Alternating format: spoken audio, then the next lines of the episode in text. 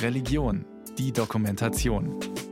Eintauchen in Sinn und Spiritualität. Ein Podcast von Bayern 2. So, haben wir wieder beieinander und heute einmal beim Regen. Das ist eine ganz schöne Geschichte. Ich möchte euch ganz herzlich begrüßen in meinem Namen. Ich bin der Günther Sellmeier, Mitarbeiter der Nationalparkverwaltung, Ranger. Dann gebe ich gleich weiter an meine Freundin und Kollegin, an die Gabi. Raus aus dem Ranger-VW-Bus, rein in den Sommerregen. Aus der Zivilisation in die Wildnis. Knapp 10 Neugierige bei einer besonderen Führung im Nationalpark Bayerischer Wald.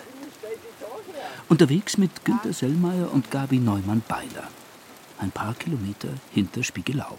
Ich bin die Gabi Neumann-Beiler. Ich bin hier in der Kirchengemeinde Grafenau als Diakonin zuständig und freue mich, dass ihr auch wieder dabei seid. Wir wollen heute eine meditative Wanderung machen auf dem Weg vom Chaos und Verhau und uns ein bisschen einstimmen, auch auf die Natur, auf das Wachsen und Vergehen. Macht euer Herz auf, eure Ohren und Augen. Und dann können wir vieles entdecken auf dem Weg im Wald. Diese Wanderung ist eine meditative Wanderung. Und doch führt sie direkt in die Wildnis, in die Waldwelt, zwischen Blätter, Stämme, Spinnweben. Spiritueller Tourismus, so der Fachbegriff, ist gerade in.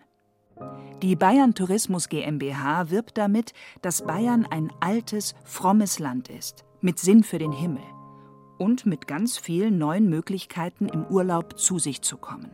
Als Tourist, als Wanderer, als Gast auf Erden.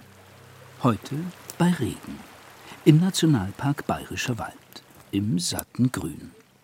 Und jetzt am Beginn des Weges wollen wir auch ruhig werden und wollen unsere Gedanken auch dem zuwenden, der uns diese schöne Schöpfung geschenkt hat. Lass mich langsamer gehen, Herr. Beruhige das hektische Schlagen meines Herzens. Lass meine Seele still werden und zur Ruhe kommen. Nimm das Tempo aus meinen hastigen Schritten. Darum geht es. Von der Schnecke lernen, vom Wald, langsamer gehen, in einer Welt, die sich immer schneller zu drehen scheint und wir uns mit ihr, wenigstens in den wenigen Tagen im Jahr, die etwas ganz Besonderes sein sollen, im Urlaub. So kann ich wachsen, erdverbunden und dem Himmel entgegen. Lass mich langsamer gehen, Herr. Amen. Also dem Ranger hinterher. Günther Sellmeier hat schon vor Jahren diesen Weg ins Unterholz geschlagen. Einen Pfad über umgestürzte Fichten, Sumpf und durchs Unterholz. Heute trieft alles. Die Wildnis sollen andere auch erleben können, nicht nur ich, weil ich mir da durchtraut habe. Aber das ist mir ein Begehr, dass ich das den Leuten zeige. Wie ich angefangen habe, da habe ich den gleichen Blick gehabt wie mein Vater. Forstwirtschaft und Totholz geht nicht und diese Sauerei und komisch, ich habe mich gewundert. Jetzt gefällt es mir. Es ist schön. Es ist ein neues Leben. Es ist so vollgestopft mit Leben, dass man es gar nicht begreifen kann, was da alles drin und drauf ist. Von den Moosen angefangen, über Flechten, über die Insekten, die da drin und dran leben, das ist Artenvielfalt in höchster Form. Also wundern, da braucht man sich nicht, wenn jetzt da ein Wolf oder ein Bär rumkommt, also die Landschaft beflügelt die Fantasie. Und durch diese unwegsamen Wege, die wir jetzt momentan gehen, wird man auch achtsamer. Man geht achtsamer durch die Natur und man schaut auch genauer hin, was sehe ich da rechts und links? Was kann ich da entdecken? Und es sind so viele schöne Kleinigkeiten. Und es führt wirklich dazu, dass man still wird, weil man da so konzentriert sich das alles anschauen muss, Das muss man sich richtig anschauen, weil es einfach so wunderschön ist.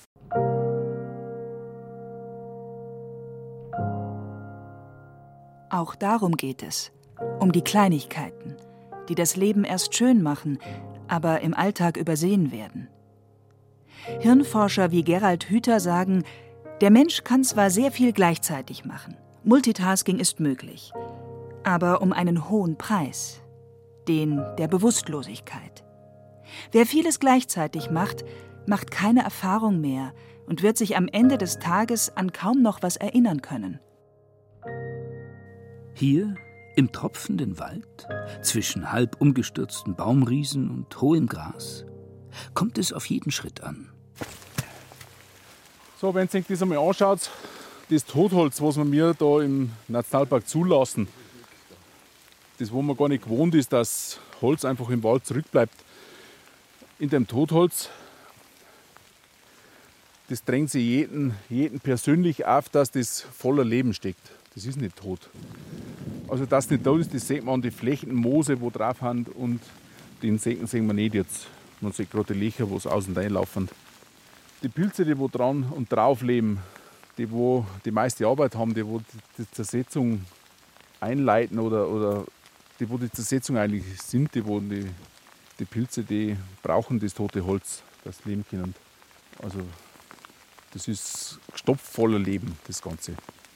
Ja, hier sehen wir einfach, aber auch das Werden und Vergehen und wie wichtig das Totholz doch ist, damit eben wieder Neues entsteht.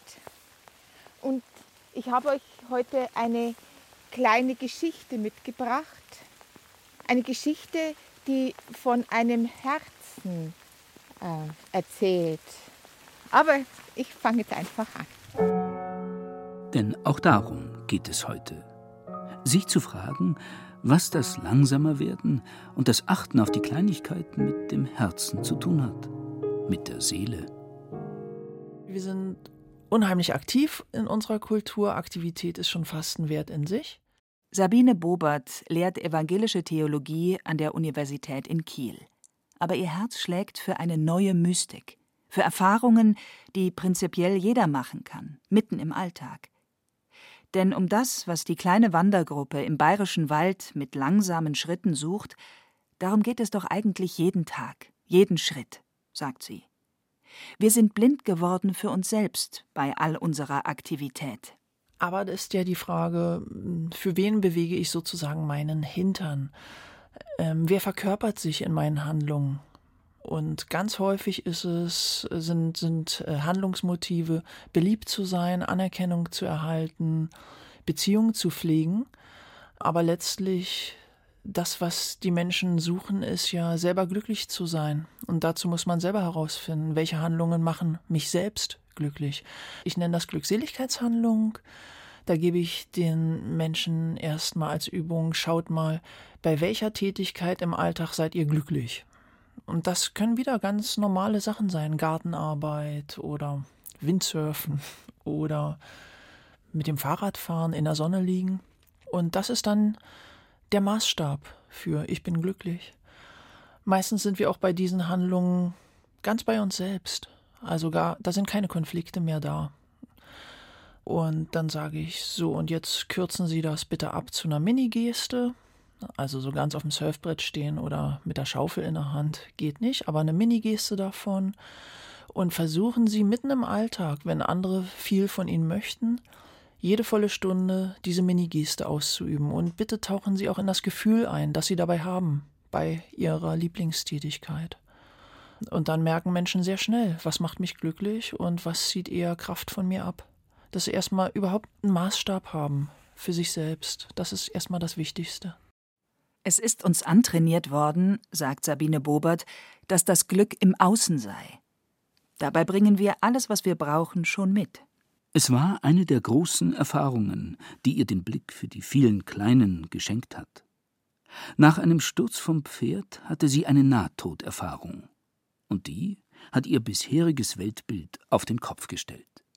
Ich landete in einer Klarheit, die mir sehr in Erinnerung blieb und hatte intuitiv zwei Grundwahrheiten über mein Leben im Kopf, dass ich bisher völlig in der falschen Richtung gelebt und geforscht habe und noch eine andere Klarheit. Und ich verstand es überhaupt nicht von meinem theologischen Weltbild her, was da los war, habe aber den Forscher-Ehrgeiz, denn so eine störende Wahrnehmung nicht beiseite zu schieben, sondern ich will sie verstehen.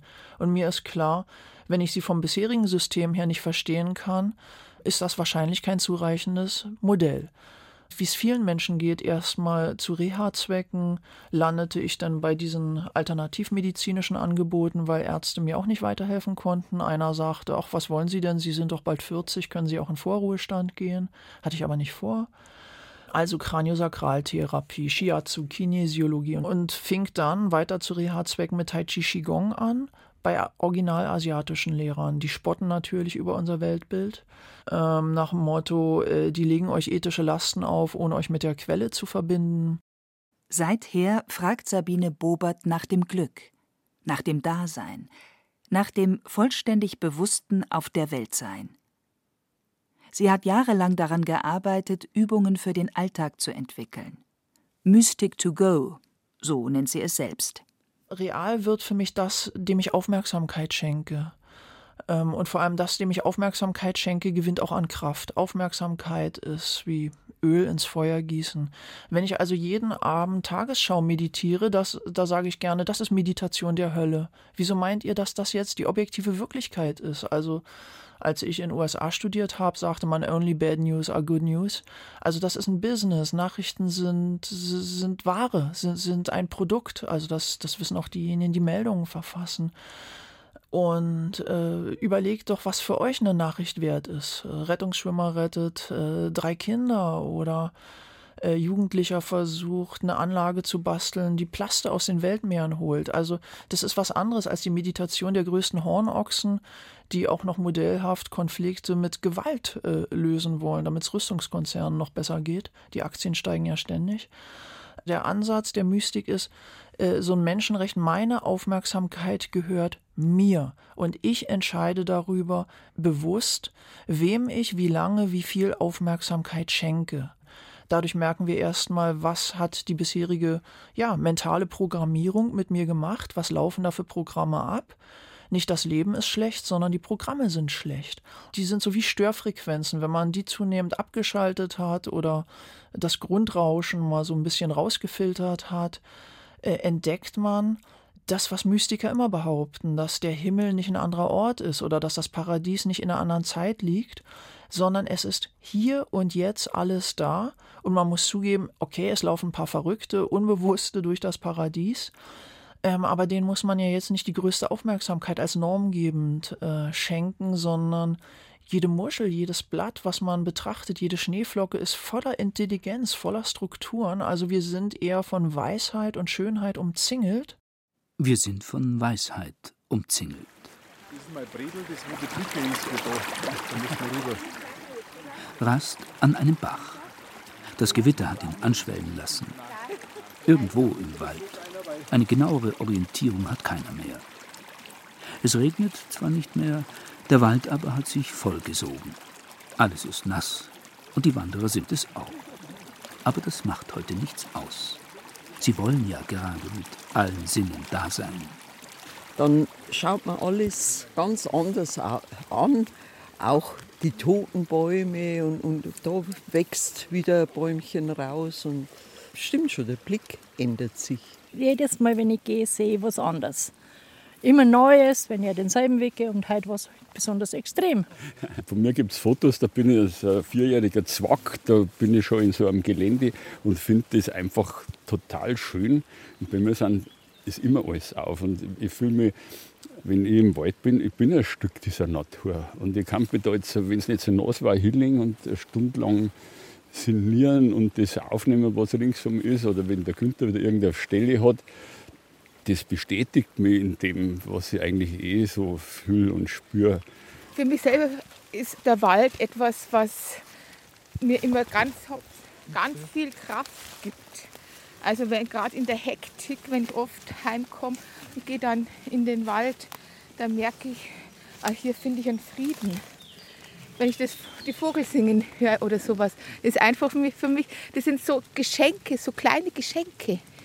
Und dann gehe ich zufrieden heim und gehe auch erfüllt heim und habe auch wieder Kraft für neue Arbeit.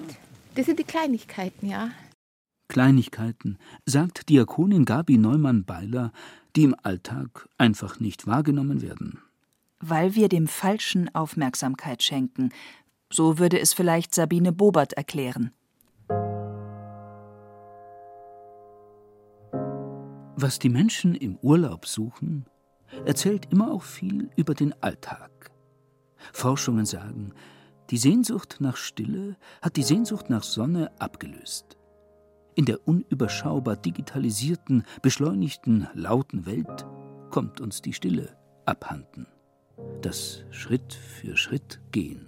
Menschen suchen ja im Urlaub schon intuitiv die, sagen wir mal, Energien oder den Ausgleich aus, der zu ihrer Persönlichkeit passt. Also bestimmte Menschen zieht es ans Meer, da würden die Asiaten sagen Energiemetall.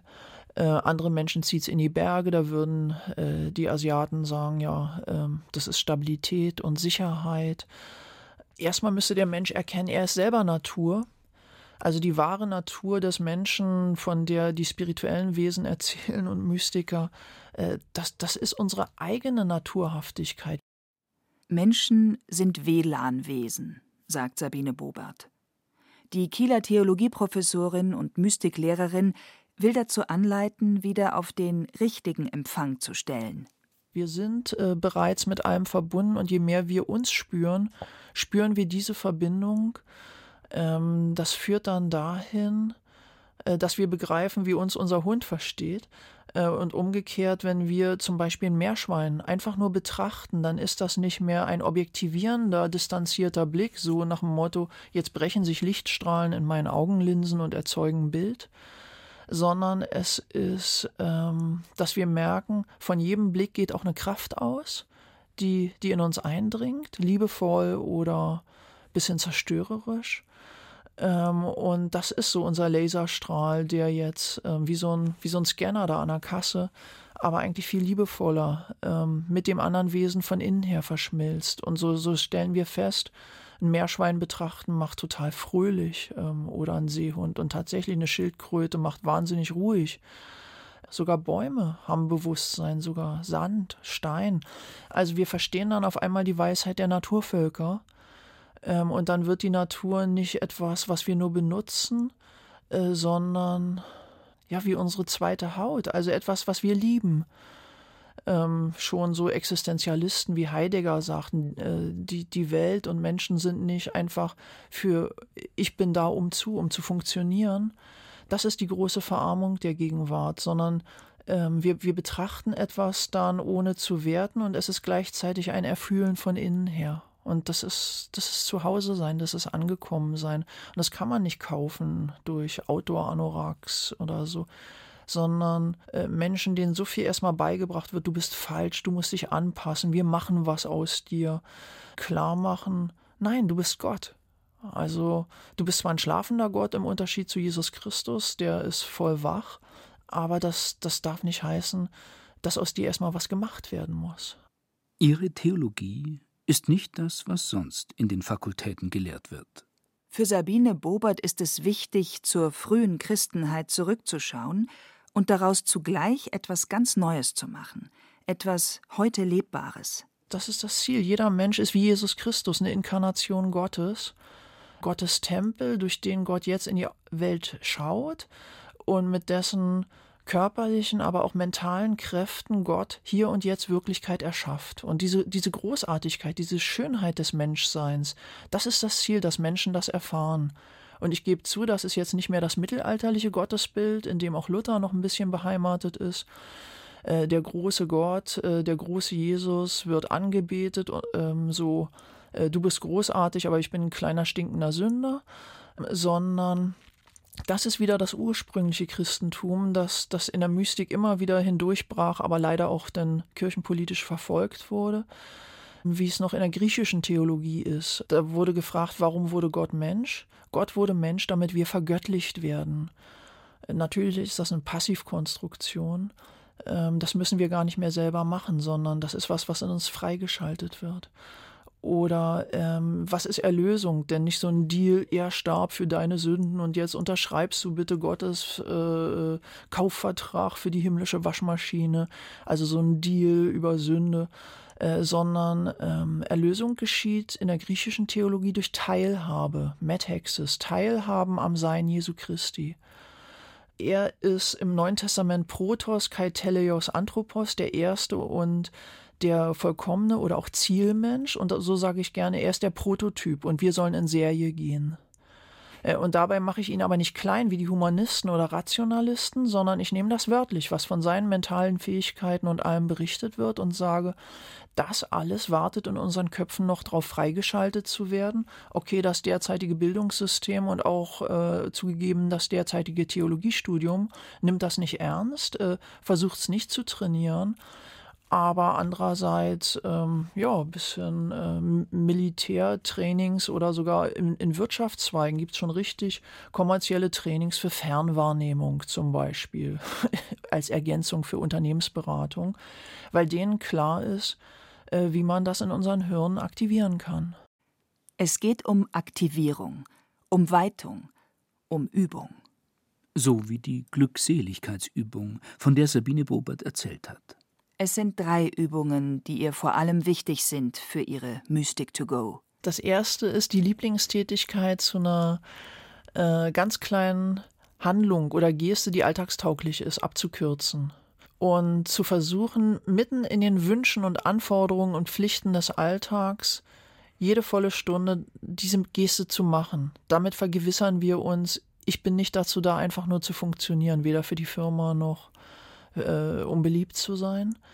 Und für den Anfänger ist es wichtig, weil die wird kaum klappen, die Übung, einfach zu registrieren, wer hat derzeit Macht über mich. Also wer beherrscht mein Handeln so, dass ich zu selbstvergessen bin. Das ist ein ganz wichtiger Burnout-Schutz. Die zweite Übung ist, tauch ein, so oft es geht im Alltag, in dieses Gefühl deiner Lieblingstätigkeit. Versuch es körperlich festzuhalten. Und die dritte Übung, das ist die wichtigste, wenn man jetzt alle vergisst, mach's wie die Mönche, schaff dir einen eigenen Konzentrationsjingle, versuch den möglichst oft zu wiederholen als Wort, als dein heiliges Wort. Was ist für dich das heilige Wort für die höchste, klarste Bewusstseinsebene? Für den einen ist es Gott, für den anderen Jesus Christus, für den anderen vielleicht mein Wesen ist Liebe.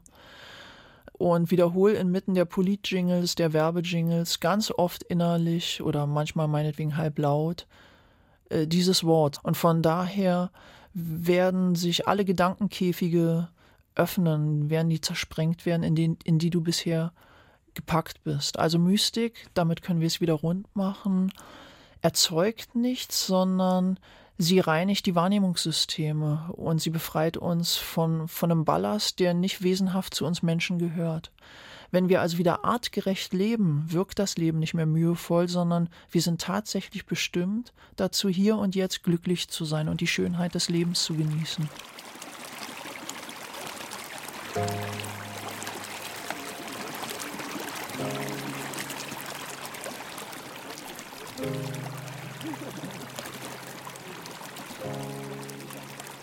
Ich sehe was, was du nicht siehst. Und das ist Gott oder das Göttliche, wie es durch alles in diese Welt hineinscheint, schreibt Sabine Bobert. Jeder kriegt was. Sie haben Brot und Wein geteilt. Am Bach, mitten im Wald. Auf der spirituellen Wanderung durch den Bayerischen Wald. Mystik ist die Kunst einer hochgradig verfeinerten Wahrnehmung, sagt Sabine Bobert. Sie haben die Erfahrung geteilt, im Regen glücklich zu sein. Den Wald gerochen zu haben, Pilze, Moos, Gras. Die Erde gespürt zu haben, lebendig zu sein. Der Rückweg, sagt Ranger Günther Sellmeier, ist immer auch traurig. Wenn ich rauskomme, sobald man einen Weg wieder betritt, dann findet man das schade. Weil man, ich weiß nicht, wie ich es sagen soll, weil man auf ein Pflaster geht, weil man auf eine. Und die meisten Leute, die mitgehen, die empfinden das genauso. Und dann sagen sie, oh, dann tun sie so eine Enttäuschung kund. Es ist was Besonderes, wenn man die Natur berühren kann.